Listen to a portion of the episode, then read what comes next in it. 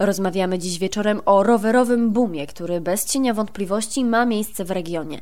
Mówiąc o inwestycjach rowerowych regionu, nie można zapomnieć o dwóch bardzo głośnych, dużych projektach rowerowych, e, które mają być realizowane na Dolnym Śląsku, czyli Dolnośląska Autostrada Rowerowa, której projekt przedstawiło Stowarzyszenie Rzeczpospolita Samorządna, skupiająca kilkadziesiąt gmin. Projekt ten na początku był realizowany z udziałem zarządu województwa dolnośląskiego, natomiast z uwagi na spór między samorządowcami, który od jakiegoś czasu trwa, Urząd Marszałkowski przedstawił niedawno nowy projekt sieci dróg rowerowych. Projekt tzw. Tak cyklostrady Blue Velo, która ma trasami rowerowymi objąć ponad 1800 km ścieżek rowerowych skorelowanych z transportem kolejowym. Rowerzyści doczekać się autostrady już nie mogą e, i nie kryją entuzjazmu. No to jest rewelacja. To jest coś niesamowitego w tym momencie, bo to będziemy, będzie tylko i wyłącznie dla nas, dla rowerzystów, prawda? No, niesamowita frajda. Powstały ścieżki, ale to są ścieżki takie nieznaczne, bo to są takie ścieżki, załóżmy, no jak to określić, dla, dla niedzielnych rowerzystów, którzy tam zrobią, załóżmy, te 10 km, no i już są już zmęczeni, wracają do domu. Natomiast jak my jeździmy po 40, 50, 60 km, co nam sprawia frajdę, to jeździmy po drogach publicznych, no bo innych, innych możliwości po prostu nie ma. Ja sobie myślę, jak takie autostrady zostaną utworzone, no, no to ta brać rowerowa to ona się powiększy i to znacznie się powiększy. Nad projektem cyklostrady czuwa pan Maciej Zatej z Instytutu Rozwoju Terytorialnego, z którym właśnie się łączymy. Dobry wieczór. Dobry wieczór. Panie Macieju, koncepcja cyklostrady już jest, ale co teraz? E, proces tworzenia dróg rowerowych e, musi być uspołeczniony i z udziałem społeczeństwa. W związku z tym e, wszelkie dalsze działania, które będą dotyczyły tworzenia dolnośląskiej cyklostrady, będą wymagały konsultacji społecznych. Takie zapowiadam, one z pewnością się pojawią niebawem przy aktualizacji naszej koncepcji. To jaki będzie jej przebieg? Pojedziemy rowerem aż na Pomorze? E, łączy się z systemem dróg krajowych. Przykładowo droga e, nadodrzańska będzie łączyła się z drogą, która prowadzona jest od strony województwa opolskiego, a następnie kontynuować będzie można podróż e, przez całe województwo dolnośląskie, przez województwo lubuskie aż do zachodniego Pomorza. Tak ją komponujemy, aby umożliwić dojazdy z miejscowości do stacji kolejowych, aby część podróży w dojazdach codziennych mogła się odbywać właśnie też po tej drodze. Z pewnymi uzupełnieniami uzyskujemy taką kratownicę połączeń która tworzy się nam system długodystansowych tras rowerowych w województwie dolnośląskim. Panie Macieju, dlaczego rower?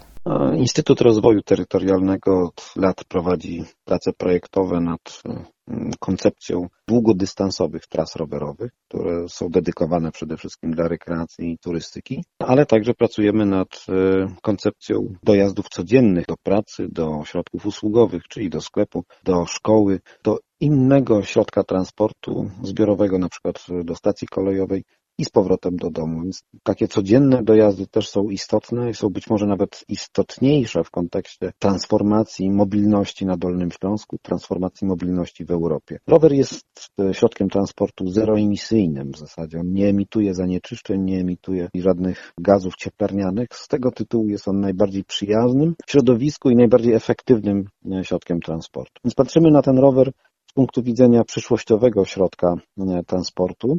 Mamy świadomość tego, że rower nie zastąpi nam e, transportu zbiorowego e, i nie wyeliminuje zupełnie transportu samochodowego. Jest pewna tendencja przełamująca się. Coraz więcej uczestników ruchu wykorzystuje rower, szczególnie w centrach miast. E, statystyki pokazują wzrost liczby użytkowników samochodów, natomiast równolegle wzrasta nam liczba e, uczestników ruchu drogowego z wykorzystaniem roweru. Wzrasta zainteresowanie zakupem roweru właśnie ze względu na pandemię. To razem powoduje, że e, jesteśmy na etapie większego zainteresowania w tej chwili transportem rowerowym.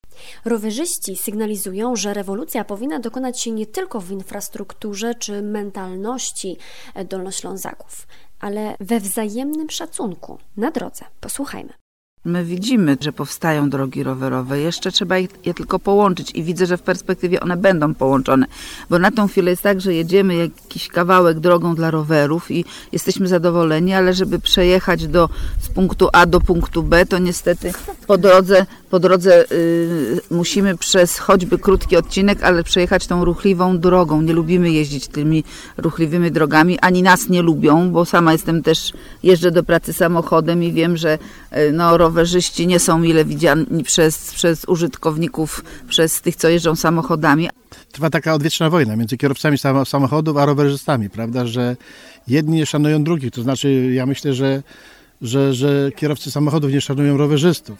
Panie Macieju, co w tej kwestii można zrobić? Cała kwestia polityki rowerowej to, to nie jest kwestia tylko przygotowania infrastruktury, ale to jest właśnie szereg różnych y, działań edukacyjnych także, związanych z edukowaniem do jazdy na rowerze. Musi zmienić się także prawo, y, często w kontekście ruchu rowerowego i uznania rowerzysty za pełnoprawnego uczestnika y, ruchu. To jest kwestia kluczowa. Dużo musi się zmienić także w mentalności. Musimy akceptować rowerzystów jako pełnoprawnych uczestników ruchu. Z drugiej strony musimy też akceptować, już będąc rowerzystą, fakt, że równolegle obok nas, czy z tej przestrzeni miejskiej, czy regionalnej korzystają także użytkownicy samochodu. Wzajemny szacunek pomiędzy, pomiędzy różnymi użytkownikami dróg jest tutaj absolutnie nie, niezbędny. Ten szacunek to jest właśnie kwestia zmiany mentalności pewnej. Ta rewolucja gdzieś sobie tupie od jakiegoś czasu i w związku z tym to nie jest nagła eksplozja, Natomiast jeżeli miałaby się dokonać rewolucja w takim rozumieniu, że coś się nagle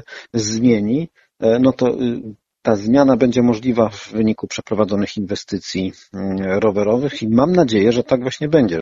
To wciąż kropla w morzu potrzeb, ale dolnośląskie samorządy przykładem miast europejskich stawiają dziś na rower.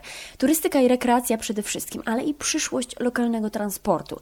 Nie wystarczy jednak wybudować ścieżki, postawić wypożyczalnie rowerów i mieć nadzieję, że któregoś dnia dolnoślązacy obudzą się z przekonaniem, że warto wsiąść na rower. Te zmiany będą się dokonywać stopniowo. Na ten moment wszystko wskazuje jednak na to, że kto nie ma, już powinien zainwestować w swoje własne dwa kółka. To już wszystko w dzisiejszym wieczorze z Dolnego Śląska. Karolina Kurczap, do usłyszenia.